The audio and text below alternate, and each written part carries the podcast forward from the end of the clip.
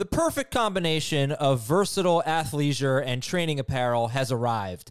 Thanks to the visionary minds of New Balance, Clutch Athletics, and Rich Paul, the designs reflect the heart of the athlete and the spirit of the community. With rising defensive football stars Will Anderson and Chase Young on the roster, Clutch Athletics brings the best innovative gear to all athletes, giving them style and performance on and off the field.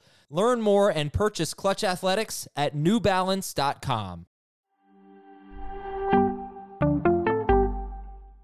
This is Fantasy Football Today from CBS Sports. On his way to the end zone. Tell you what, that was a spectacular play. It's time to dominate your fantasy league. What a play! Off to the races. Touchdown. Oh, he's done it again. Now, here's some combination of Adam, Dave, Jamey, Heath, and Ben.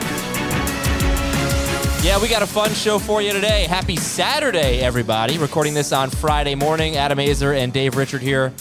Just the two of us, Dave, for maybe up to an hour. Can you handle it? We can make it if we try. We can make it if we try. And we welcome you, and you can make it if you try in your fantasy league. So we'll help you out with your drafts, obviously. We're going to read your emails, fantasyfootball at cbsi.com. Going to read your Apple Podcast questions. We're going to get, to get a visit from the Fantasy Cops. Yeah. We haven't done the Fantasy Cops in months and months and months. If you have any league disputes and you want to hear your questions answered with funky music in the background, put an e- send an email to fantasyfootball at cbsi.com. That is the letter I, and put Fantasy Cops in the subject line. We've got the news that Jameis Winston is likely to be named the starter. We'll talk about you, would you draft Trevor Lawrence or Jameis Winston? We'll get into that. Also, share some IDP thoughts later on in the draft. And that's the thing. If you just want to hear the IDP segment, you want to hear the emails, you don't want to hear anything else, I'm going to put a time code in the episode description. So just read the description.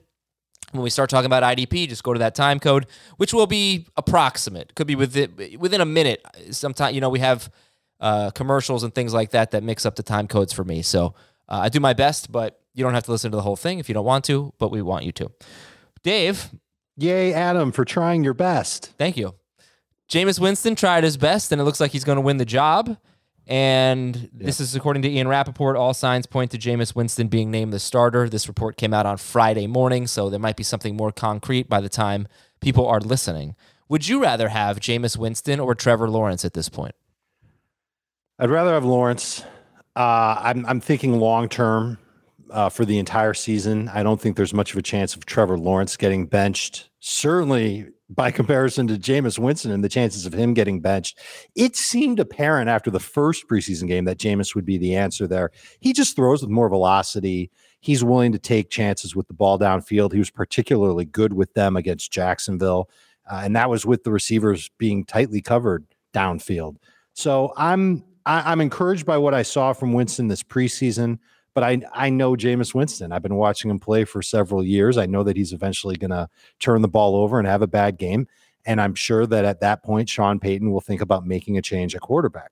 Furthermore, we also know that Jameis Winston will not get every single snap in the offense. If Drew Brees was losing time to Taysom Hill, you better believe Jameis Winston will also lose time to Taysom Hill. So that means that there's going to be some stats on Sundays and Mondays when they play and Thursdays that Jameis won't get because Taysom Hill is getting them. So I'm I'm not ready to take him as even a streaming quarterback. Week one, he plays Green Bay. I, I like him better in two QB leagues, but he's still somebody that I'd go after and like right before the mid midpoint in two QB and super flex leagues. I just drafted him in a two QB league, and we did this draft last week with a lot of uncertainty at the quarterback position. That that still exists. Okay, we didn't know at the time who the Saints quarterback was going to be. We still don't know when Justin Fields, when if Trey Lance will get on the field. We don't know who the Patriots starting quarterback is going to be. So I intend to trade Jameis Winston. Uh, who are your other quarterbacks? I have uh, Tom Brady, Derek Carr, and Carson Wentz. So I usually don't take four quarterbacks in a two QB league. Yeah. I usually take three. It's a You've twelve got a position team. of strength. Yeah, Would well, you consider trading wanna... Wentz or Carr? No, uh, because I don't trust Jameis to keep the job. So I just want to have three quarterbacks on my team. Exactly. And when I got Brady, you know, I was happy. When I got Carr as my number two, and then Wentz, I was like, ugh. I don't feel so good about this. I'm going to take a gamble on Jameis Winston. I think he's going to win the job. He did. Now I have a really tradable asset which, by the way, if you want to take a, I never thought about this. I've never done it before. If you want to take a gamble and draft four, you want to go crazy, draft four or five quarterbacks or something in a two QB league, you have the most valuable trade chips. There is nothing on the waiver wire. When something comes up on the waiver wire, it's some scrub backup that's never that's rarely going to be good for fantasy. Hmm. So you've got a really valuable trade chip, and odds are you can turn that quarterback into a better player than what was available to you at that point in the draft. That's what I'm hoping for for Jameis. But my point is, yeah, I, I think I think he might lose his job at some point. So not a bad idea to look for trade offers. that's the kind of rationale I have with taking Lance, Fields, Lawrence, maybe even Roethlisberger and Tagovailoa in one QB drafts. The deeper the benches are, the more likely you are to take a second quarterback anyway. But that's the whole idea, and it's the whole idea behind taking players like getting that second tight end or getting that sixth running back or that sixth wide receiver. If you get a player that you think is a good value late in the draft and you're able to trade him for something, it's going to be for a player that was taken before him on draft day. Yeah. By the way, I'm looking at our two QB league. My QBs are Dak Prescott, Trey Lance, Drew Lock. Hey, that's what I'm talking about. I might need one of those quarterbacks, Adam. Who is your uh who's your number two wide receiver? It's Brandon Aiyuk. Aiyuk for Jameis. No, thank you. That's don't be so hasty there, Dave. All right. Uh, I'm so good. let's wrap up the Jameis talk here. You just mentioned Roethlisberger and Tagovailoa. Would you take them over Jameis Winston? Yes. Would you take Derek Carr or Jameis Winston? I'll take a chance on Jameis. At that, when we're talking about quarterbacks that aren't really getting drafted in most one QB leagues, we're thinking of streamers anyway. So I'd just rather start the season with Winston than I would with Carr. Carr's Okay. got the Ravens in week one. We're going to talk about our IDP league later. Give some some defensive players you need to know about, some tips on how to play in IDP leagues. But I asked you also separately for a team that you've drafted that you really like, because you heard me a couple couple days ago raving about the team that was drafted in my name by Heath and Jamey. Uh, but I want to know a team that you really like, and maybe you can give some some reasons why you like it. I assume people are going to be drafting this weekend. Certainly, some are. I assume many, many will be drafting this weekend, and then more and more as we get closer to the season. But just a team that fell into place and takeaways from it. And I think actually your IDP team will only focus on the offensive players. Your IDP team is one that stood out to you. It is. I really like it. I'd, I'd like to know everybody else's opinion on it. And while I go over the team, Adam, I just sent you a trade offer in the two QB league. I think you'll find it to your liking, and I look forward to you accepting. uh, Jonathan Taylor and Joe Mixon were my first two picks. No surprise. I'm going running back, running back to begin a draft. Oh, what Remember, pick did you have? Team, What pick did you have? uh, I, I don't remember. It was in the middle of the. I think it was nine. Okay. So not quite. I, I guess it's. I guess it's middle, middle late. You, everybody knows where nine is. Jeez. I think I know. So Taylor one, Joe Mixon two, and then I, I I took a bunch of receivers after. I got Robert Woods, Chris Godwin, uh, Myles Gaskin was mixed in there, and I got Jerry Jeudy as well. And you guys know I'm taking Jeudy ahead of the pack here. I'm really excited about him to get him as my number three receiver. Uh, I, I was doing backflips, and believe me, I might have broken something while doing it. Justin Herbert at quarterback, Logan Thomas at tight end, and then on the bench, I got Trey Lance. I handcuffed Gaskin to Ahmed, Ronald Jones, Tony Jones, Tony Pollard, uh, Elijah Moore, Visca Chenault. I, I went. I always go heavy on offensive players in an IDP draft because I know I can find defensive players off the waiver wire once the season starts. So while other people were taking defensive players, that pushed down some of the talent for me, starting in round I'd say six and beyond. And that's why I think I was able to get a pretty stacked team for a 12 team league. Yeah. So Dave's team, this is three receivers and a flex. It's full, Full PPR. PPR. It's Justin Herbert at quarterback, Mixon and Jonathan Taylor at running back, Woods, Godwin, and Jeudy at wide receiver, Logan Thomas at tight end, and Myles Gaskin at flex.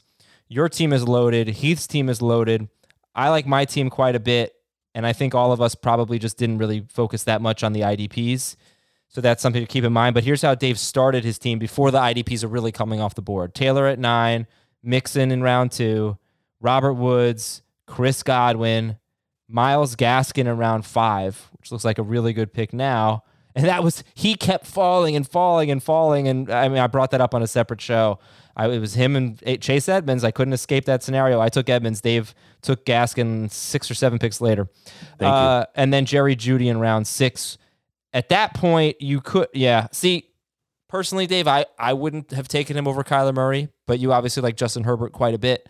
So you got Herbert later, but Kyler was the next pick. And you took Jeudy over Kyler over Lamar Jackson. You took him over Ja'Marr Chase, um, Dak Prescott. Yeah, over Claypool. Uh, I just think it was interesting that you took him over the quarterbacks. Any regrets there? None whatsoever. You know, we talk about all the time know who you're drafting with, know your draft, know your league mates. And this was an analyst draft. And all analysts think the same way when it comes to quarterbacks. No one wants to take a quarterback early. So I knew that I'd be able to wait a little bit longer to get a quarterback at a good value. And I did. Dave is pledging allegiance. There he is. Yeah. Uh, Yeah, that's right. Sometimes I do this when I play cards too. I Just Really? put- I rest my right hand here and try and Whenever just- you have a good hand. When, whenever I have aces, kings, or six deuce off suit. Dave has offered me. By the J- way, we've got we've got like this uh, poker event coming up. yes, we do. Dave has next offered week. me I'm uh, thinking about buying in and playing. JD. I'm not sure if you're allowed to, but JD McKissic. Oh, I am. Yeah, I mean it's for charity. It's not like you're going to win money. JD McKissic for Jameis Winston. I will uh, quickly turn that down. All right. Speaking of which, poker. Yes, uh, join us Monday, August 30th, 7 p.m. Eastern, for a 300 player multi-table virtual poker tournament supporting St. Jude. Hang out with the Fantasy Football Today experts and other players during the tournament via Zoom. Sign up at stjude.org. That is S T J U D E dot org slash slash draftathon. stjude.org slash draftathon. There's also a link in this episode description. That is Monday, August 30th. Uh, it's $100 for a seat and a 5K stack. $200 for for a 5K plus another add-on stack of 5K, $300 for a seat and a 5K starting stack plus a 10K add-on stack. You get a spot in the 2021 For the People Podcast League if you win. If you finish in the top 10, you get a private 15-minute Zoom call with an FFT analyst. That is stjude.org slash draftathon. And there are only 300 spots available. In fact, if Dave's true was word, there are only 299 spots available. But please go to stjude.org slash draftathon. By the way, we're not answering a lot of keeper questions on the show. If you still have keeper questions, go to our Facebook group, facebook.com slash groups slash fantasy football today, or you can just search for fantasy football today on Facebook, or you can click the link in the episode description. Dave, before we go any further, I've got an audio clip that a listener made. His name is Evan. It is a mashup of some of your greatest hits. Oh my god! Do you want to hear it? Sure. Okay. It's very quick. I thought it was funny. Here we go. It should be uh, honestly, it should be out by now, but I'm really backed up. I'd like a big ice cream sundae and a quiet hotel room for 12 hours. there you go, Dave. There's your Sunday. wow. Um 10 years of doing this podcast encapsulated in about 12 seconds. Thank you, Evan. Uh does, was that his attempt to get into the podcast league? It was. It was. Unfortunately, it, it didn't work because the league is full. Well, fortunately for Evan, there is a spot remaining. Oh. And if Evan would like to, if you would forward his information, I would like to offer him the chance to share. It should be- uh, honestly, it should be out by now, but I'm really backed up. I'd like a big ice cream sundae and a quiet hotel room for 12 hours. Yeah, okay, Evan. Evan, you will co-manage a team with Dave Richard. Good stuff. I'm glad this if he wants out. to, he might not. Maybe he did that because he doesn't like me and he's making fun of me. I don't know. now, that happens sometimes on this podcast. But And if that's the obviously- case, maybe he doesn't want to share a team with me. If you're co-managing with Dave, you be prepared to make some picks on your own because you know Dave's a little backed up. I might be a little busy. Right. Russell Wilson. Oh, by the way, I sent you another trade offer. All right, I didn't get it yet. I'll let you know when I I Can't believe you turned down JD. Drew Lock and Juju Smith Schuster for Michael Thomas and Jameis Winston. I mean, this isn't the worst trade offer ever. I mean, I, I could have just left Drew Lock out of it. Yeah, I get a starting wide receiver immediately. I don't have to wait for. Yeah, that's That's right. interesting. I'm not going to do it, but that's interesting. I think I can do better. I was hoping that you would do it because I've got Callaway on my bench. I really like the bench players that I've got in the two quarterback league. I don't want to part with any of them for Jameis. All right, here we I go. feel like Injuries, news, and notes. And Meyers and Callaway. I like them. Russell Wilson is uh, connecting with tight end Gerald Everett. They have a nice little rapport going on. Dave Everett That's great. sneaking into your close to your top twelve. He's somebody that is worth one of those late round picks that we talked about earlier, where you're, you're not necessarily drafting him to be a starter for your fantasy team. You're drafting him for the potential of him being a trade chip later on, or I, I guess part of it is him being a starter for your fantasy team. It depends on how you do. He's not going to be your starter week one. That's the point. So I, I I don't I don't hate him with a late pick. He might be the third best target in that offense. When we like to judge tight ends, it's do they have a chance to be the number two or the number one target in an offense? I don't see that happening for GE. Well, they could really use their left tackle back. Duane Brown is still holding out and has not practiced, has not played uh, with this uh, this preseason for Seattle. Kind of a problem. Kind of a problem. Yeah, get, let's get him back. Courtland Sutton does not expect to be limited in week one. You're taking Jeudy over Sutton, obviously, because you're taking Jeudy over DK Metcalf at this point. But Yeah, right. but No, would you take uh, Ja'Marr Chase, who apparently, according to the Athletic, has had a great week of practice, or or Courtland Sutton? Chase, still Chase over Sutton, going for the upside play there. You know, we haven't seen Sutton in a preseason game. I don't, I'm not sure if we will. I'm just, I continue to be encouraged by Jerry Jeudy and what he can do in this offense. And it might relegate Courtland Sutton into being more of a number two guy for Denver. 1,100 yards and six touchdowns for Sutton in 2019. I believe he was a top 20 wide receiver right around there. and kind of a deep ball guy, or, you know, pretty high A dot, 14 as a rookie, 14 yard A dot, 11.6 in 2019, and in very limited action, 17.7, only one game, only six targets.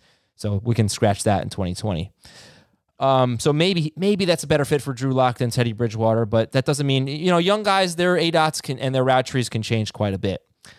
Uh, Sean McVay said Darrell Henderson is still going to have a very big role. What did you? How did you interpret that? I interpreted that as when Darrell Henderson goes out to dinner and they bring the bread before dinner, he's going to reach for the biggest roll in the basket.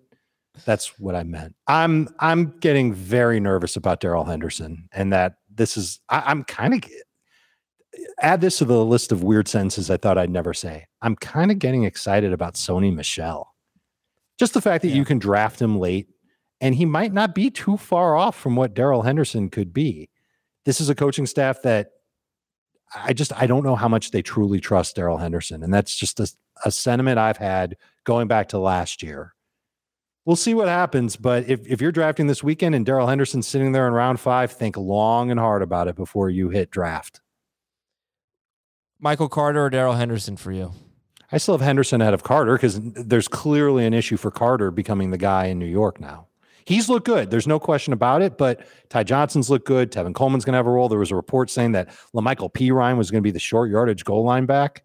It's it's our nightmare coming true. It's the San Francisco Jets or the New York 49ers, however you want to Yeah, put it. That that's- offensive we'll see. philosophy We'll see about happening that. out east.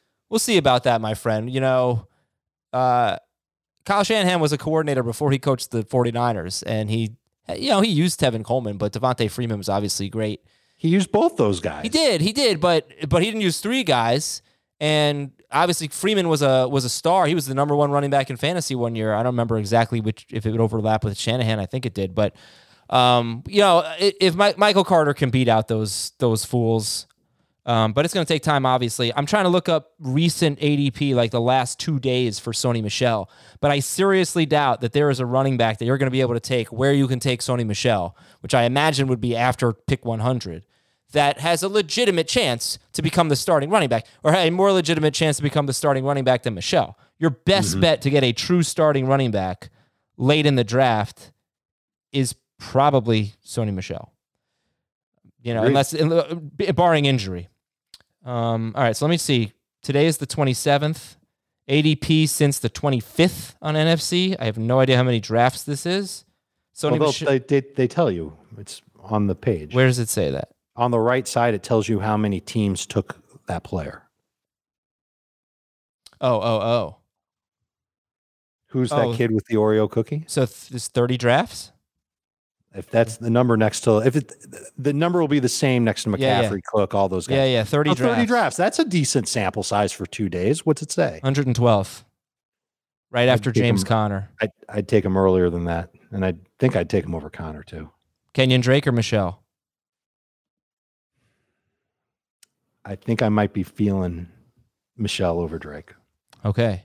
No, I know it sounds weird. It sounds so weird, but especially in non PPR, half PPR, I, I I like the value. I have to admit it. Hey, can I rant about something real quick? You mentioned uh, dinner rolls. Yeah, go ahead. How annoying is it when you get the cold butter that you can't even spread on the dinner rolls? Is the roll hot? It doesn't really like no. You, typically the roll is not hot, hot enough to melt the butter. It's so you can't spread it. You get little chunks of it. It breaks off. Give me the warm. Oh, butter. I've been there. Guess what? I still eat it. yeah, but give me the warm butter. Come on. All right, Noah Fant expected to be ready for Week One. He has a leg injury. Kenny Golladay has still not practiced. Ja'Marr Chase or Kenny Golladay? Chase. Dak Prescott appears to be full. Well, let's do a little more Golladay. Uh, Tyler Boyd or Kenny Golladay? Boyd. Ooh. All right. Dak Prescott. that noise for? Well, all right. How about in non PPR? I said what I said. Boyd still? Okay. Yeah, Boyd. uh, Stephen Holder of the Athletic reports expects that Kylen Granson will be a featured pass catching tight end for the Colts. I uh, I remember watching him in the preseason game. I think I'd have to double check my notes just to make sure. When I it was the game that I was there uh, against Carolina, I remember him. I'd, I'd have to double check my notes, but I remember him looking quick. He's got a chance. It's a he's a great pick in dynasty, and if he's on the waiver wire in your dynasty league, you should be able to get him for next to nothing. Okay, Dave. Here's a keeper question from Landon. J.K. Dobbins or Miles Sanders for the exact same price? Who would you keep? Dobbins. Bless you. Did you see what just happened there? You sneezed. Not only did I sneeze, I knocked my laptop off of my table. So that was one hard sneeze. I'll be right back, Dave. You've got some lungs so, on you. No, so look, it was with, with my with Dobbins, it was with my elbow. Well, go ahead. W- with Dobbins, it's all about I think we all know what the floor is with him, where it's going to be right around 12, 13, 14, maybe touches per game. He's going to share. Gus Edwards is going to have a role. Lamar Jackson's going to do his thing. Here's something I've talked about with somebody about J.K. Dobbins, and this is about the Ravens in general. This is a franchise that tends to take really talented players and use them really, really well. They did it with Lamar Jackson when he was a rookie, the second half of the season when he was starting. He wasn't doing things that he's doing now, but he was being used in a good way. Last year with Marquise Brown, first chunk of the year, he wasn't being used the right way. They changed his role. They're a smart football team in Baltimore. I would imagine that they will figure out the right way to use J.K. Dobbins. And so while we can't see it right now, and we're, we're, we're really looking hard at what happened last year, there's some upside there with J.K. Dobbins. I think people need to realize is possible yeah. where he does catch two or three passes a game, where he continues to take over that short yardage goal line role like he did late last year over Gus Edwards and over Lamar Jackson, by the way. He could end up being a really good running back. Whereas in Philadelphia, we've seen it now where Kenneth Gainwell is getting work with the hurry up offense and Boston Scott's going to work in some passing downs and they still have Jordan Howard on the roster. And I'll tell you what, Jordan Howard didn't look terrible when he was playing in the preseason. So I'm not sure if Miles Sanders is going to be in a position to really break out. We thought he would be last year. He was given the opportunity and he didn't do well with it. And I think the coaching staff in Philadelphia has a different theory on him now. To me, it's a no brainer that it's Dobbins over Sanders. By the way, Jordan Howard, I keep mentioning this, but he admitted that he was out of shape last year with the Dolphins. He is noticeably slimmer. That is a good thing. I don't, I mean, I don't really understand why they would keep him and Boston Scott and Kenneth Gainwell. I don't know that they're going to have all of them active unless one of them's on special teams. I'm not sure, but if he gets cut and ends up somewhere else, he might be better than the than the Jordan Howard that of last year, who was who got benched and who was terrible. So just keep it in mind. All right, next question: fantasy football at cbsi.com from Johannes Hyde.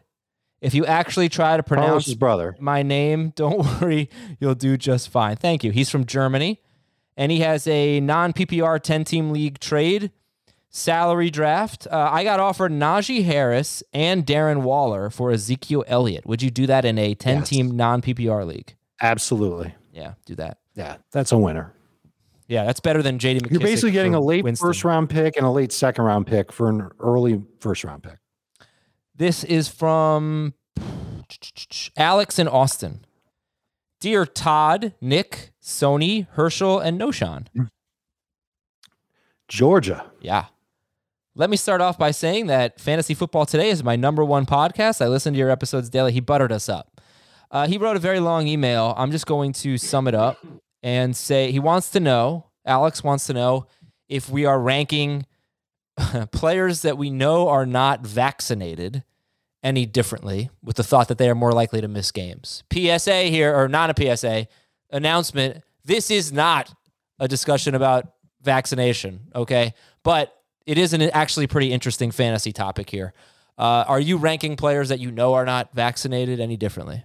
The nice thing about the National Football League is that they have protocols in place that test the players whether they're vaccinated or not. And those who are unvaccinated have to follow further rules, including when they go on the road, that keep them safe. The NFL is doing the right thing here. They want players to protect themselves off the field, out of the facility, so that they don't catch COVID and they're off the game for a couple of days. So I, I, I'm not really as concerned about it certainly compared to last year. I'm not making draft decisions because of it either.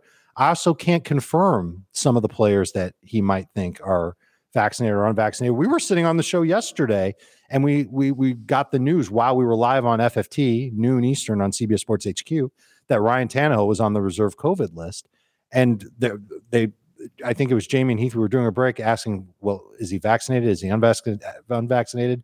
They weren't sure. I remember Tannehill saying that he was, He but it shouldn't even really matter. It should though, because vaccinated players, well, it could. It- vaccinated players can return earlier than unvaccinated players. but they're still going to be gone for a while. No, they if, could be gone If a vaccinated be player goes on the COVID list on a. Friday, they're missing the game either if on a. Friday, yes, but if on a Monday, they could come back. They, I would say that a vaccinated player is likely to miss one game, an unvaccinated player is more likely to miss two games. Um, and then there's this, Dave. ESPN wrote an article about this yesterday because apparently the Players Association wants a lot more testing.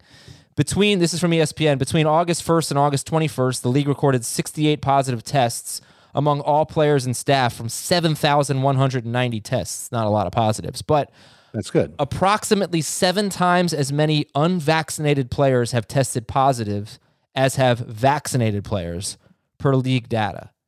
Now, that is eye opening. I am not going to change any of my drafting because of it.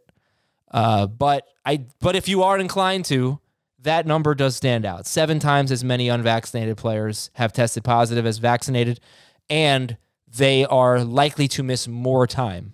So that's I think that's what you need to know to make the decision that you're comfortable with. Thank you for the question, Alex. From Logan, grade the trade. Where's he from, by the way, Dave? Logan is from Windsor Mill, Maryland. Half PPR, 10 team, three receiver league. I gave up George Kittle, Diontae Johnson, and Odell Beckham. I got DeAndre Hopkins and TJ Hockenson. Kittle, Diontae, and Beckham for Hopkins and Hockenson. I like it. I think it's a win. It's an A. Getting Hopkins, I think Hopkins is a better receiver than Diontae Johnson, as much as I like Johnson. Uh, and the, the the upgrade of Johnson combined with Odell to get to Hopkins is better than the downgrade from Kittle to Hockenson, which may not be much of a downgrade at all. Okay, this is from Ryan in New Jersey. Dear Roy, Danny, Isaac, and Sam. This is easy. you don't know this? Roy, Danny, Isaac Danny spelled D A N I, Yeah. Isaac and Sam. Yeah. No, I don't know. Yeah, I have no idea. Apparently it's Ted Lasso, which is at the top of my list, I promise people. I have the eighth pick in a five in a half PPR league. I feel locked in with Aaron Jones in the first. I've been listening to Adam talk about the difference between RB10 and wide receiver 5, and I bought into this theory and was targeting Ridley or AJ Brown in round two. However, when I started thinking about my round three and four picks, I really don't like the running backs that will be available. They're like Gaskin and Sanders and Jacobs, etc. So how does RB5 and RB10 paired up with wide receiver 12 and, 15, and wide receiver 15 compare to RB5 and RB18 compared with wide receiver 5 and wide receiver 15? All right, I'm going to I'm going to make this easy for everybody. This is a good question. What I've been saying is that our wide receiver 5 like Calvin Ridley will typically crush RB10 in PPR scoring. Uh, now that's let's be clear, that's finish wide receiver five versus RB10, not drafted wide receiver five versus RB ten. That's a toss up. That or that's And is that on different. a per game basis or is that total points for the year? Well, it's total points, but I pro- it'd be the same. okay. It'd be the same uh, result.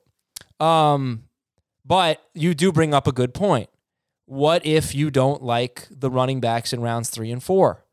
So are you better off going? Who did he say he was taking in round one? Aaron Jones in round one, and Najee Harris, Mixon, Gibson, someone in that group for your your favorite there in round two, uh, and then taking two of the Cooper, Woods, Godwin group. Some of some maybe Lamb falls to you, or you know go running back, receiver, running back, receiver. You end up a little stronger at receiver. You get an elite guy, but you then you know your RB two is somebody that you don't really like. So what would you do, Dave?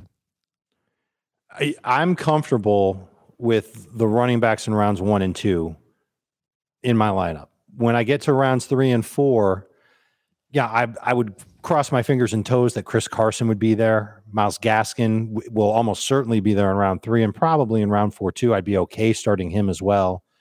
But there there aren't a lot of running backs that I like, and I, I talk about it all the time. When you're looking over, this is one of the things you have to do before you draft. If you're drafting this weekend, please do this. Look at the running back rankings. I don't care whose rankings you look at. Cross a red line through any running back that you don't want to have to start as your RB2. The fewer running backs that you have on your list after you've crossed out names, the more likely you should take two running backs with two of your first three picks at the absolute most, but maybe your first two picks, especially if you're not picking uh, in slots one, two, three, or four, where by the time you get to late round two, a lot of those running backs that you might like could be gone.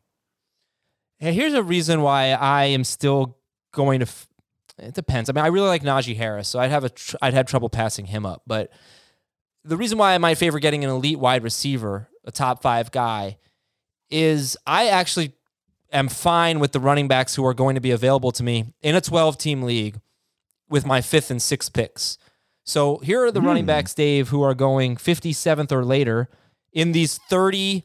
The, do you remember the ADP I used for Sony Michel? Yes, 30 yes, yes, drafts. The last two days of draft. Yeah, 30 drafts over the last two days. Okay. Myles Gaskin, 57th.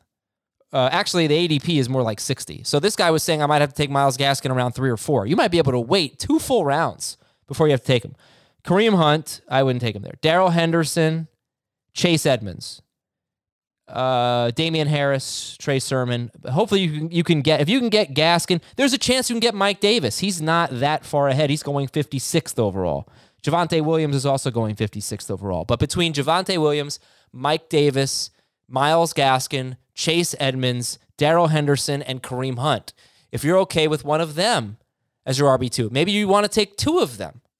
Um, that's another consideration for you if you like those guys. Okay. And that's the point. I like I'm not going to fight with you over those running backs and whether or not they're worthy of being starters for you, but you're comfortable starting them. Yeah. So that means that your list of running backs that you're happy to use in week 1 is long. And you could go after other positions with your first 3 picks, 4 picks. Right. And I tell you what, you know, it depends so much on your league scoring and on how many wide receivers you have to start, basically. But if you're in a three receiver PPR league that starts a flex as well, you can get away with being a little weak at RB2, at least to start the season. You know, if you're loaded everywhere else, it's you can get away with it. I don't like But it. Couldn't you also get away with going running back, running back, getting a couple of receivers right after, maybe a tight end and another running back in rounds five and six, and then find a couple of receivers that you like in the mid rounds? Like, Yeah. maybe guys like Corey Davis and Jakobi Meyers and Marquez Callaway turn into something where you can start them and you feel okay starting them, and maybe they even over deliver. I, I think we're going to find a lot of receivers. We always do. Oh yeah, Dave. Sure. We find receivers that can contribute to a fantasy team at worst as a number three option every year. Uh, every the week big, the big difference for me between this year and last year is I really hate round four. In fact, I hate the last few picks of round three and into round four. I just hate it. Uh, I'm like I said earlier, you guys have really sold me on Robert Woods, so I, I really like him as a pick there. I still like CeeDee Good. Lamb.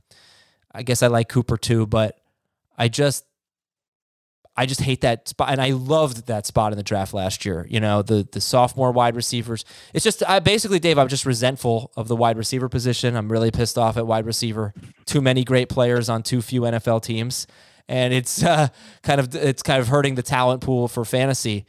So um, that's impacted the and, and consequently, I, I kind of like the the uh, range I was just talking about with running back, late round five and into round six. And I like the wide receivers that are going there too, with Higgins and Claypool and Ja'Marr Chase. Uh, you know, so so So button. yeah. So basically, make your make your rounds one and two picks count. For me, it's you know it's independent of three and four. It's independent of what I'm going to get in three and four because I'm I'm probably not going to love those picks anyway. To be quite honest with you, um, I know that doesn't that might not be super helpful, but I I am not making my second round pick based on what's available to me available to me my third and fourth round picks. That's the point. You still have elite players on the board in round two. I'm not sure. Some of them will emerge and be great, but I don't feel as confident in getting an elite player with my third and fourth round picks if I have a late pick in round three. So that's why I'm not going to be like, well, I'll take a running back here because I like the wide receivers better in round three or four. That's what I was doing last year. I don't care about that as much this year because just because I, I don't feel as confident in the round four wide receivers.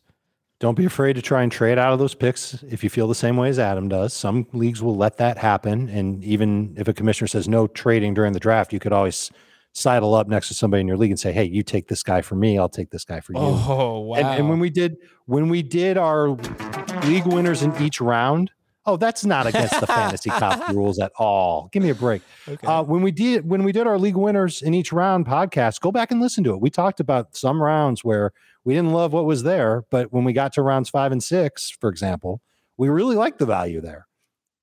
Yeah. Okay, guys, here we go. Uh, let's power through the rest of these emails. And this is from uh, Kyle, 12 team PPR league. Start two running backs. They don't have to start a tight end. So I have the fifth pick. I'm going to take an elite running back. In the second round, if I don't have to start a tight end, is it crazy to take Darren Waller over A.J. Brown or Justin Jefferson? Yes. Yeah. Okay, from Zach. Tight ends really lose their appeal if you don't have to start one. Zach is from Newcastle, Australia. We have a lot of Australian listeners, so that's great. I have the fifth pick in an upcoming draft, two QB full PPR league. Assuming the first four picks are Mahomes, McCaffrey, Josh Allen, and Dalvin Cook, who should I take fifth overall in my two QB league? Kyler Murray or Kamara or Derrick Henry or any anyone else? It's two QB, not super flex, right? Correct. You have to start two quarterbacks. I would lean toward the quarterback. We're going to take a quick break on fantasy football today. When we come back, we are reading your Apple Podcast questions. We'll be right back. Did you know that while over 60% of Americans dream of starting their own business, less than 20% of them take the first step? The reason? Building a business is tough. Tailor Brands is simplifying the business journey. From launching and managing to growing your business, Tailor Brands isn't just another tool, it's your online business partner from launch to success. With Tailor Brands, building your dream business becomes an effortless experience. Their comprehensive platform guides you through every step, ensuring you have everything you need in one place. From LLC formation to bookkeeping, invoicing to acquiring licenses and permits, and even setting up your bank account. Tailor Brands handles it all seamlessly. And our listeners will receive 35% off Tailor Brands LLC formation plans using our link, tailorbrands.com slash CBS Sports. That's T A I L O R B R A N D S dot com slash CBS Sports. So start your business journey today with Tailor Brands. This episode is brought to you by Progressive Insurance. Whether you love true crime or comedy, celebrity interviews or news, you call the shots on what's in your podcast queue. And guess what? Now you can call them on your auto insurance too with the Name Your Price tool from Progressive. It works just the way it sounds. You tell Progressive how much you want to pay for car insurance, and they'll show you coverage options that fit your budget. Get your quote today at progressive.com to join the over 28 million drivers who trust Progressive. Progressive Casualty Insurance Company and Affiliates. Price and coverage match limited by state law. This first Apple Podcast question comes to us from Sergio. Sergio donated to St. Jude for this question, so that is great. Awesome. Thank you, Sergio. 10 team PPR league. It's a salary cap draft with a $200 budget. What signs or results do the team teams look for in terms of building and implementing strategies or build? Or I think it does the team, does our team look for the FFT team? Do mm-hmm. they have a plan A, spend big at running back, a plan B, spend big on Kelce, a plan C, studs and duds beforehand? Do they just wait and see who the first value is that falls into one of these plans and then go for it? How aggressive or passive are they? What is your salary cap strategy, basically? So the first thing that I like to do before going into a salary cap draft is making tiers. And obviously my tiers are posted on cbssports.com every week during the preseason. You could certainly print those out and lift them and scratch out my name and put your name on them. Or you can start with that as a baseline and then adjust them on how you feel about certain players. Maybe you're not sold on Jerry Jeudy. You'd want to move them down a couple of tiers, as an example. But have those tiers ready to go because that will help you um, kind of give a good price valuation on players that go around other players in the same tier. For example, I was in a salary cap draft. It was a $200 budget. Christian McCaffrey went off at 62. He's obviously going to be in the top tier. Dalvin Cook went for like 55, something like that. And so after those two guys went, I had a pretty good idea of what a fair value was for Alvin Kamara, Derrick Henry, maybe Ezekiel Elliott as well. And so when they went off the board, they they went right in line with everybody else. There was plenty of price enforcing, which I don't necessarily agree with, but people were doing that. The the catch is if if you're tiering before the draft and you also have an idea of how much you think is fair for each player in a given tier, and it, it the bidding slows down before you get to that price, you should jump in there. Take a value there. And there is a way to consider it value. I was in a salary cap draft years ago where Le'Veon Bell was still uh, remember Le'Veon Bell, Adam? Remember when he was actually like a good football player? I got him for 50. I think he might have been the first player nominated. And there wasn't price enforcing after that. It turned out to be a really good bargain because there were like six other running backs that went for more than Le'Veon Bell, and Bell was absolutely considered a top five consensus fantasy running back at the time. So if you if you trust your values, you trust your tiers, you should be able to get a good grip on what's what's a steal and what's not a steal within those first 30 nominations. The other rule that I love having in a salary cap draft is the 2050 rule. Save 20% of your budget for the last half of the nominations, 50% of the nominations. This is where you're going to get a lot of steals. People are going to overspend early on if you can't find value, then don't worry about it. You will find value once you get to like uh, nomination 65, somebody like that. And there will be players left that you'll be excited about that you'll go after. And then there's the the Eisenberg DST rule, which is when you're up for your first nomination, pick the DST you like the best if you use DSTs. Nominate them for a buck. No one's going to bid two on them. Bang, you've got the DST you like with your first nomination. I cannot find the salary cap draft that we did not too long ago, but well, we're doing another one next week. Okay. Uh, so we'll talk about that. You have this particular question one quarterback, two running backs, two wide receivers, and a flex, $200 budget. This There's a tight end in there too. Oh, uh, yeah, and a tight end. 10, this is a 10 team league that only starts two wide receivers and one flex. This is a shallow league. You need to spend your butt off and get as many studs as you can. I mean, that's a little bit of an exaggeration. You don't want to have total crap. You don't want to have three studs and total crap. You need to go studs and duds to a degree because there won't be any duds. Every single player in the starting lineup for every team is going to be pretty good. This is a shallow ass league. You need to spend big. You need to get you I'm sorry. I'm just fired up. You need to be very aggressive in this league. All right, let's go uh, from Jay. Don't, don't go crazy, Adam. You're saying that he's got to go and spend he shouldn't spend like 80 on Christian McCaffrey or something like that. He could. He could It's got to be within reason. No, because you're giving up too much of an edge to the rest of your league if you do that. I mean, By he's uh, grossly uh, McCaffrey's probably going to go for what, 70? You oh, okay, I, am saying you should much. you should have if I if I were in a 10 team league this small that only started two wide receivers and it was full PPR, I would set out to have three top 15 players. I, I or two top 5 players something like that. I would try to get two absolute studs, and then my third best player would probably be a top thirty player. Still really Your third good. best player will be Rhamondre Stevenson. No, it won't. That's no. You'll be fine. There'll be plenty of great bargains. You'll be able to get. You'll be able to get plenty of bargains. Okay. Uh, from Jay Battinger, dynasty trade. Grade the trade. I traded Rashad Penny, Jarvis Landry, next year's third round pick Oh man, for, Ooh, did you give up a lot for Trey Sermon Ooh. and Marquez Callaway? Oh my god, that's an A. Hold plus. on, somebody who is this? Jay Badinger, Badinger. Yeah, you really Badinger. needed to email us this. it's a brag. You really? I wonder what the fantasy guys would. He's brag. This is bragging. Yeah. I'm to give up. I'm going to give up a running back with one good knee and one good hand, who's hurt again, and a receiver who's 40 years old, and a pick that won't matter next year for one of the hottest rookie running backs and the hottest young receivers in the league. Okay. Okay. Nice job, JB. From Keelan 13. How come we never get deals like this? Hey, man, I mean, you, you, had almost, the opportunity today to pick up JD McKissic for Jameis Winston, and you turned it down. So maybe you do get some amazing offers, but I never do. Dave, I've been a little verbose today, so I don't want to make sure we have time for IDP. Keelan 13, 12 team. That's Adam's way of telling me to shut up. No, it's my way of telling me to shut up. 12 team league PPR. I have Montgomery and Kamara, McC- McLaurin, Kupp, Higgins, and I just got offered Jonathan Taylor and Brandon Aiyuk for Kamara. Interesting. Would you do, would you do it? I think I would.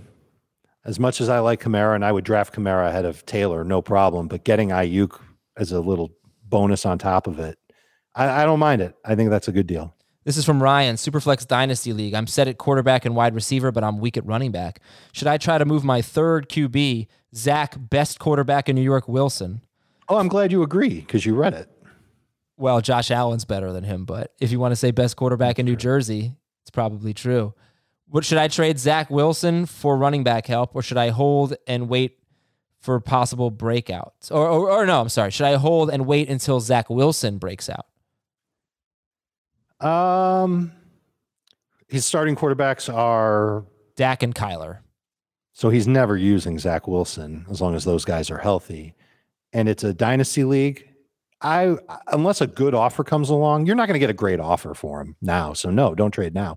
Wait for him to break out and then start fielding offers. This is from Core. Go two- get Tony Jones. Well, I mean, I don't understand. You should be open. Oh, it's Superflex. I'm sorry, it's Superflex. I was going to say you should be open to trading one of the other guys, but you know, you could well, he still could. You could still I, I- trade I think Dak he'd get and something Kyler. amazing for one of them. Yeah, you trade Dak and Kyler, or you trade Kyler, f- whoever you want, No, you for um, you know, Aaron Rodgers and a running back. You downgrade a little bit. There you go. Quarterback. All right, That's from a good idea. Core two one eight six. I'm looking for help on how to structure payouts for a 12 team league with a $50 buy buy in, all while incentivizing the bottom half of the league that don't make the playoffs. First thought was first place, second place, of course. But how do you, you know, how do you do the payouts?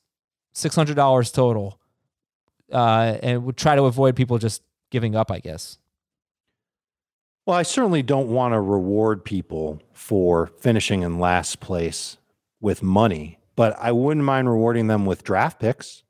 What if the team that finishes in last gets the number one pick the following year? And what? How Now, are you does, rewarding? Does them? that in, does that discourage trying though? I got an idea. Are purposely trying to lose. I have an idea. What's that? Do a consolation bracket, and But you can't do that during the regular season, No, you do it during the playoffs. I guess. right? you- But that I, we do that in our keeper league, and that's fine. But I think this guy's worried about teams. You know, a, a manager gets to week seven and his team is one and six, and he Yeah. goes, "Screw it, I'm gonna mow my lawn on Sunday." if you're not willing to increase the buyout, the play, the the buy-in, then that's a problem. But if you are willing to put more money in the pot, then I do see a lot of leagues give a weekly prize to the highest score. So Yep. that's a way to to make it happen. or just find people who care about their leagues and want to do good and are competitive. Yeah. Or if you see teams that aren't setting their lineups, then you you know you can put a bylaw in like, hey, if you give up, if you don't set your lineup, if you drop players that shouldn't be dropped, that kind of stuff, that you're either out of the league next year or you have to put more money in or something like that. There you go. That's not bad. How about a penalty for Yeah. not setting your lineup? Twenty bucks. From Rick in Richmond. First year, we have one defensive utility player. What's the best strategy for selection of a high scoring player? Look for a, ta- a linebacker that gets a lot of tackles, uh, especially if you're only starting one defensive player. Do not spend a valuable pick on that one player. Round eight at the absolute earliest for somebody like Darius Leonard. Are there 12 players you think that are good enough where you don't really have to invest heavily in this spot? No, No, you think there's a no. Okay. I, I mean, I'm uh, Gary Davenport, the IDP master, would probably laugh at me for saying no, but I just I really believe that you can find a good IDP player off the waiver. If, if I, I'm in a league where we start uh, two, five, eight, nine IDPs every week, and I still find good IDP players on the waiver wire every week. Yeah, but that's different because a good IDP player on this waiver wire doesn't have to be very good. You know, because there are so many IDPs. If you're in a league that only starts 12 total IDPs in the entire league, one per team, your standards have to be a little bit higher, obviously. You're going to find somebody that you'll say, okay, I can start. You could literally stream the position if you want. But how much how much of an edge does Darius Leonard give you?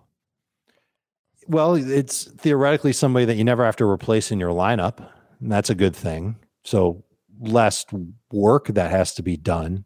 But I don't know if he's necessarily going to give you a huge edge. I don't know if it's like a Travis Kelce ish type of edge. Okay. Moving on. edge, but not the best. Eric B.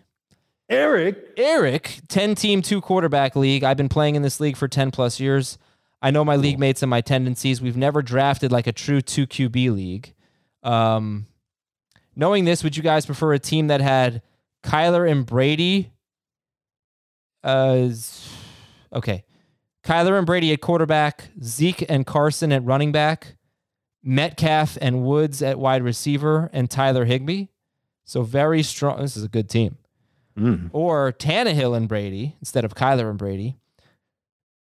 Oh, okay. I don't even have to read the running backs and receivers. Ready, Dave? I'm going to simplify this. please do. Kyler, Brady, and Higbee, or Tannehill, Brady, and Kelce.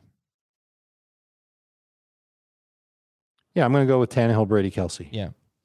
From CJ Chips. Mahalo. Question. Uh, who is the handcuff for McCaffrey? Or he says the insurance policy for McCaffrey. It appears to be Chuba Hubbard, the rookie that they drafted on day three. From Mother Maybe it was Sh- day three. Mother Might have been day two. Shabubu. Uh, it was, yeah. Yeah. Mother Shabubu says, "Dear, this that's a Simpsons thing. I don't remember the episode. Dear uh, uh says, okay, sorry, ten team PPR league, two hundred dollar draft budget.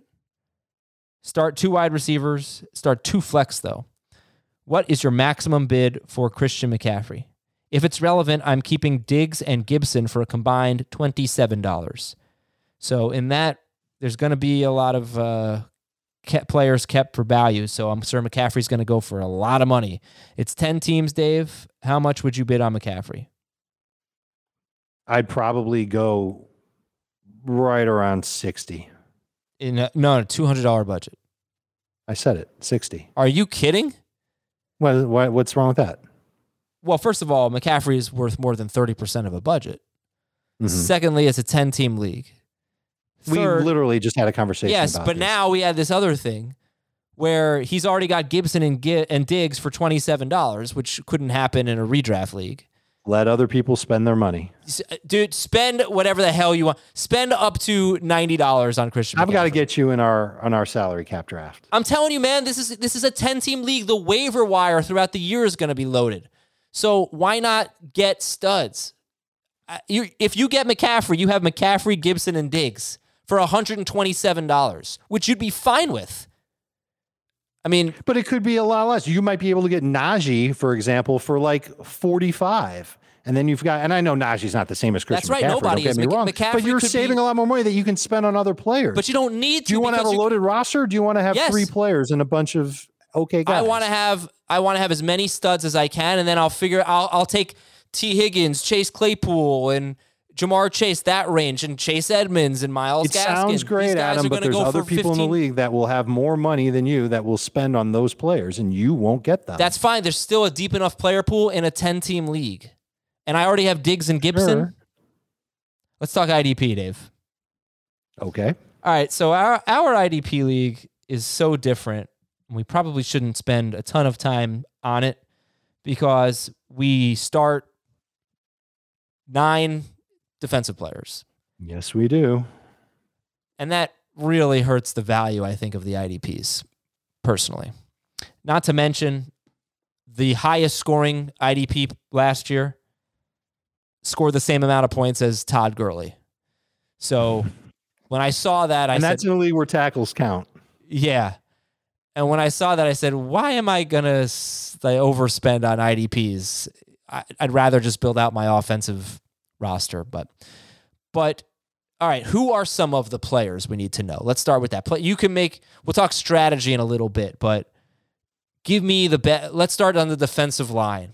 And remember, when you talk about a guy like Chase Young or a Bosa, you have to check if that player is eligible on the defensive line or as a linebacker. Right. It makes a huge difference because defensive line is a shallow position, whereas linebacker, you got a whole bunch of guys who get a ton of tackles, so it's much deeper. But um, who are the defensive linemen that that really stand out? Chase Young, Joey Bosa, Nick Bosa, Myles Garrett, um, Aaron Donald gets enough numbers. I think you can make the case for Hunter in Minnesota. Um, and I'm just going down our, our draft order in our, in our IDP draft as well. Montez Sweat was a round 12 pick, but none of these guys were taken. Chase Young was taken in round a six, and he was the first one. No, he was the first lineman. Yeah, He was the first defensive lineman, Yeah. not the first IDP. I believe he was the second IDP correct. Heath took the first IDP. Darius Leonard. Darius Leonard in round five. And I Uh, said earlier that Heath didn't do that much, Right. but that was that was an exception for Heath. He had a round five IDP, and then after that, uh, I'll tell you when his next one was. But go ahead. The point is, is that there aren't a lot of defensive linemen that you're going to want to draft early. It's very thin at the top because there aren't a lot of defensive linemen that get lots of tackles, plus everything else that makes a defensive lineman great, like sacks and forced fumbles and stuff like that. So there aren't a ton of opportunities for defensive linemen to make plays for fantasy purposes. They do it all the time in the NFL, unless you're in a league that somehow rewards pressures, for example because a defensive lineman has a good defensive lineman pressures the quarterback, you know, one out of every two or three plays that they actually have uh, on pass plays, I should say. So the, I don't like necessarily going hog wild after two of them. I took Myles Garrett. I think it was round eight when I got him uh, in ours. No, I'm sorry, mid round seven. Myles Garrett on my team, and that's just because I started to see a couple of IDPs go off the board, and I went, I want to have at least one good defensive lineman. So I went with MG, and uh, I feel fine about it. I guess I like the rest of my team around it, but you can always find a defensive lineman that might be able to get you in leagues where tackles count maybe six points a week. That would be okay. Better than two or three. Yeah, this is a position that I usually care about in drafts. I usually want one in this league. This is the only IDP league I play in, but I usually do try to get like an Aaron Donald or something like that. It did not work out for me. One of the guys I took, I took Jadeveon Clowney, who's got a chance as now a number two defensive end, not getting double teamed in Cleveland to uh, put up some sack numbers. And all of my IDPs, they were some of my last pick. Eight of my nine IDPs were my last eight picks. Um, I also Yeah, I don't hate that. Romeo Okwara in this league. Yeah, if it were a shallower league without that many IDP, I would have gone a little earlier because they just make more of a difference percentage wise in terms of your points. But anyway, um, Romeo Okwara had ten sacks last year or something, but I but he's on the Lions. He's now going to be playing linebacker, so he's so I think there's a chance that Okwara is kind of a sleeper. Nobody seems to like him. He could get some sacks. He's going to be a pass rushing linebacker, but maybe he gets a lot of more tackles this year too. So deep sleeper. Only take him in a in a deep IDP league. Uh, all right, how about linebacker? That's a position that I think you can get more production from because a good linebacker will find over 100 tackles over the course of the year. And so a lot of these linebackers will also contribute with sacks, passes defense, interceptions, forced fumbles. So that's the position that I think you can probably get some good ground on. And Leonard is obviously the superstar of the position. He's been so good for fantasy for so long. Devin White in Tampa Bay is another one. I've got him on my dynasty league team. Um, I can tell you firsthand, he's awesome. He brings the points every week. Blake Martinez, who's a little banged up right now for the Giants, he always gets a lot of tackles. Roquan Smith in Chicago has been playing better. Um, Bobby Wagner in Seattle has been a staple. Eric Kendricks in Minnesota. Fred Warner, Fred Warner in San Francisco. Awesome IDP. You should definitely target him before round 10. Um, and, and there's a lot of other guys that are out there that have some potential. There's Tremaine Edmunds in Buffalo. Steelers just traded for Joe Schobert. I'm hoping he plays enough to get those tackle numbers. I think it's bad for Devin Bush that he's there. Patrick Queen in Baltimore was one that I drafted in round 11. Oh yeah, I he's think he could end up being very good. Huge potential this year. I agree. So I I think what you might be able to do is just before your IDP draft, this will take some work. Uh, there's a website called ourlads.com. They have free depth charts, and you can also sort by position. Look at the middle linebackers on each team, maybe even print out the page. They've got first, second, third team, fourth team linebackers for each team, and they can put it all on one page. And then also look at strong side linebackers, weak side linebackers. Find the guys that have consistently put up a lot of tackles from year to year. If you're in an IDP league on CBSSports.com, you can research that by going to the stats page and searching by linebackers to see what they've done. And you'll get an idea of what kind of linebackers are going to be popular first. And the ones whose names you don't really recognize, those are the ones who might be a value later on. One such name for me was Christian Kirksey, who's always been a pretty decent tackle producer, and now he's in Houston. That's a team that's probably going to take on a Yeah. lot of running over the course of the year because Mhm. they're playing from behind. Well, I want to warn you about a, a potential bust, Jaylon Smith for the Cowboys. I don't know call. what is going on there, but he might not be in every. He was a player. liability last year. Yeah, they they seem they really like Leighton Vander Escher. They're moving to the outside. He was once an IDP stud, so that's a guy that I drafted with one of my last picks. Um, but it's possible that Jaylon Smith of the Cowboys is not going to be an every down player, and I don't even know if he's going to be a starter. I'm not sure. At least you know maybe later on in the year. So it, there seems to be a little bit of negative buzz coming on, and they seem to like. Oh, they have Micah Parsons. So I don't know if did he get drafted? He must have, right? In our league, absolutely. Yeah. Okay. He was a uh, oh, he was a ninth round pick. Okay. I didn't realize Parsons was going so early. It's a little bit risky. Like Bobby Wagner went, and then the next pick was Micah Parsons, who's a, a rookie linebacker. So I would much rather have Bobby Wagner. Um, Parsons went ahead of Eric Kendricks too. A little bit risky to take rookies in this draft. For example, if you took Isaiah Simmons last year, you probably weren't that happy. Then again, I did take Zaven Collins, first round pick of the Cardinals, as my first IDP in round 14.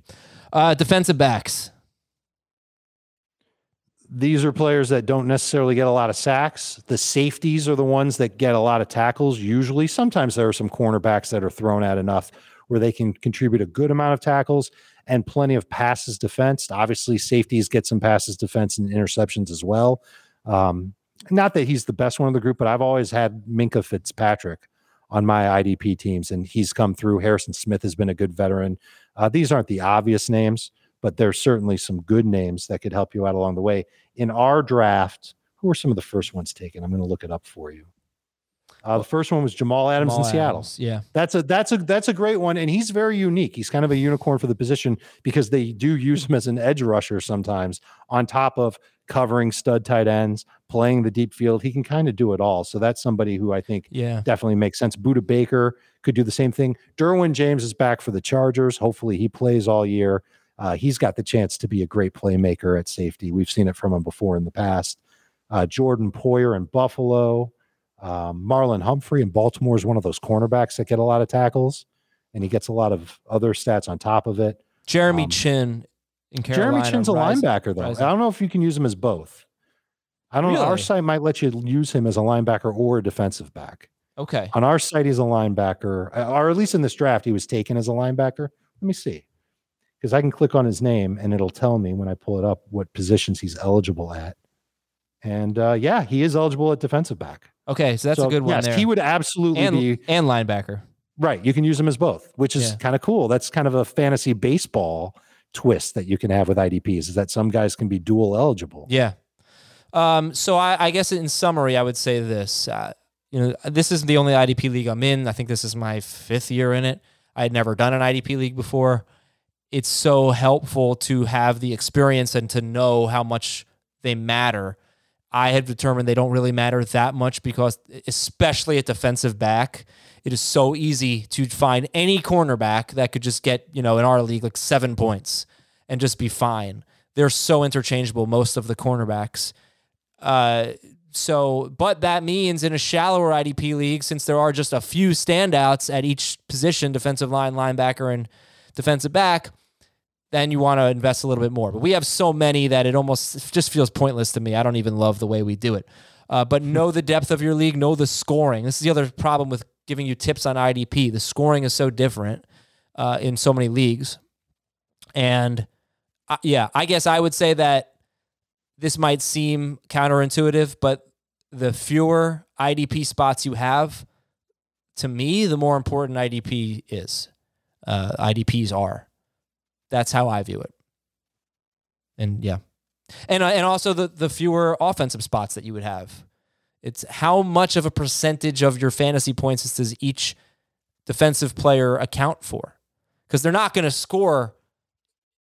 Most of them aren't going to score as many points as your offensive players. Again, you got to check your scoring, but I hope that helps. Dave, any final thoughts? Take advantage of those in your league that draft heavily on IDPs early on and expect to get some decent values once you get to the middle rounds. Yeah, and just like offensive On players, offensive players, I mean. they're not. They're not. Some of them are busts, right? I mean, Yeah, it happens. Like They Aaron. Donald is Aaron Donald just happened to not get to the quarterback last year. And he I had him last year. He wasn't nearly as good as he was the year before.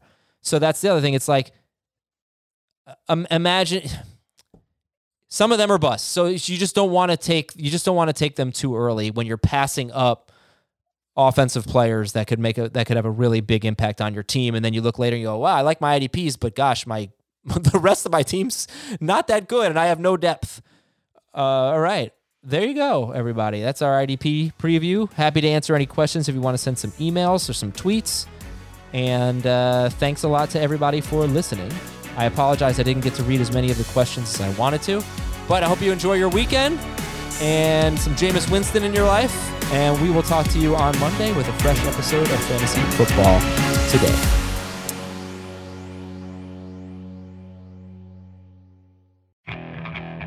Okay, picture this. It's Friday afternoon when a thought hits you. I can waste another weekend doing the same old whatever, or I can conquer it. I can hop into my all new Hyundai Santa Fe and hit the road. Any road. The steeper, the better. Because my all new Santa Fe is available with HTRAC, all wheel drive, so I can hit the trail without a worry in the world. Heck, with three rows and best in class rear cargo space, I can pack the whole family in with all our gear. We've got available dual wireless charging for our phones, so we'll never lose touch with civilization, and we won't lose touch with the primordial power of Mother Earth. So, which is it? Waste the weekend or do something a little more epic? And conquer it in the all new Hyundai Santa Fe. Visit HyundaiUSA.com or call 562-314-4603 for more details. Hyundai, there's joy in every journey.